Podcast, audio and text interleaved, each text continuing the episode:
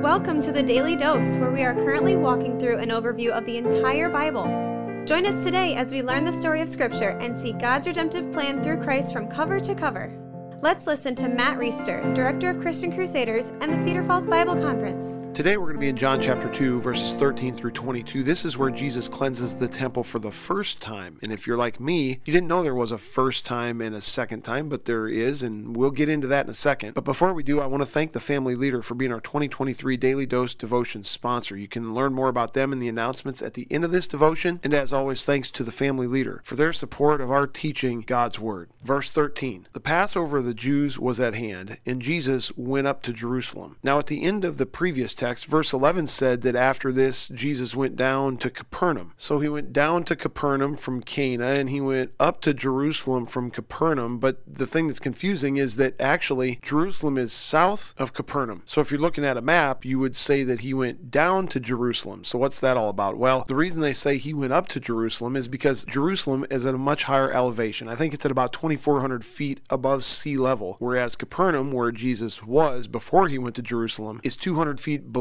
sea level. So even though he was going south, he went up, and it all makes sense. Verse 14 In the temple, he found those who were selling oxen and sheep and pigeons and the money changers sitting there. And making a whip of cords, he drove them all out of the temple with the sheep and oxen. And he poured out the coins of the money changers and overturned their tables. And he told those who sold pigeons, Take these things away. Do not make my father's house a house of trade. And his disciples remembered that it was written, Zeal for your house will consume me. This is a reference to an Old Testament passage, and they're seeing the zeal that Jesus Jesus has for his Father's house, the temple, consuming him. And this is helping them to identify Jesus as the one from the Old Testament who was promised to come. Now let's just stop there. What's going on exactly? Well, in the temple, Jews would come from all over and they would make sacrifices. And rather than bringing an oxen or a sheep or a pigeon with them on a long journey, there were merchants who set up to sell those items that they could buy and then make their sacrifices at the temple. The problem is that these merchants and these money changers weren't just in the neighborhood or the area around the temple temple, but they had encroached onto the temple property and were disrupting the worship that God intended to take place in the temple. So Jesus flips out on them. Now, as I said at the beginning, this isn't the only time that Jesus does this. The Synoptic Gospels record another event where Jesus goes after the money changers in the temple, and that event takes place during Holy Week, which is leading up to the Passover, which Jesus celebrated with his disciples on Maundy, Thursday, shortly before his arrest and betrayal and crucifixion. These are two separate events. In fact, the book of John refers refers to Jesus being involved in three Passovers, this one here, another one when he was in Galilee in chapter 6, verse 4, and then, of course, the final Passover that he's part of in Jerusalem before his crucifixion. That's one of the ways that we draw the conclusion that Jesus' ministry was around three years long, because the scriptural account indicates that he celebrated three different Passovers during his ministry. Another thing that this event should highlight for us is that sometimes the image that we are presented of who Jesus is, what he was like, what he was about, sometimes that image is not not accurate. Here you've got Jesus displaying zeal for his father's house to the point where he's whipping animals and people out of the temple. He's flipping money tables. I've been in some conversations recently with some people involved with Christian ministries who are noticing a perspective among people who call themselves Christians that suggests that Jesus would never want anything to do with controversy or conflict. If you read the Gospels, it just couldn't be further from the truth. Here he is walking straight into conflict and controversy. In fact, you could say that he's creating it. Now, yes, it was the money changers and the animal merchants who were out of bounds before this started, thus provoking Jesus. But Jesus didn't shy away from this conflict. Jesus didn't hide from this controversy. In fact, Andrew Nordstrom and I, he's our technical director here in the office, were just talking a few minutes ago about how it's incumbent on anybody who's a serious Christian to prayerfully discern when the kind of response that Jesus shows here is appropriate in our lives. Not that we're going to whip people and flip things over, but once in a while, we're going to be called into conflict or controversy for the sake of what is right and true and good. And we shouldn't shy away from that because we have a false understanding that Jesus would never do such a thing. Here he is doing it, embracing conflict, stepping into controversy for the sake of his Father's glory. Let's go on to verse 18. So the Jews said to him, What sign do you show us for doing these things? In other words, they're saying, if you're going to act like this and claim that you have zeal for your Father's house, what kind of a miracle are you going to show us to prove who you are? This is an epic answer. Verse 19 Jesus answered them, Destroy this temple, and in three days I will raise it up. The Jews then said, It has taken 46 years to build this temple, and will you raise it up in three days? But he was speaking about the temple of his body. And when therefore he was raised from the dead, his disciples remembered that he had said this, and they believed the scripture and the word that Jesus had spoken. So again, you get a different image of Jesus. This is some next level trash talk, if you ask me. The Jews say, What kind of sign are you going to give us to prove that you can claim that you have zeal for your father's house and do all this stuff to disrupt our way of life? Jesus says, You want a sign? They're standing right in the shadows of the temple. Destroy this temple, and I'll raise it up in three days.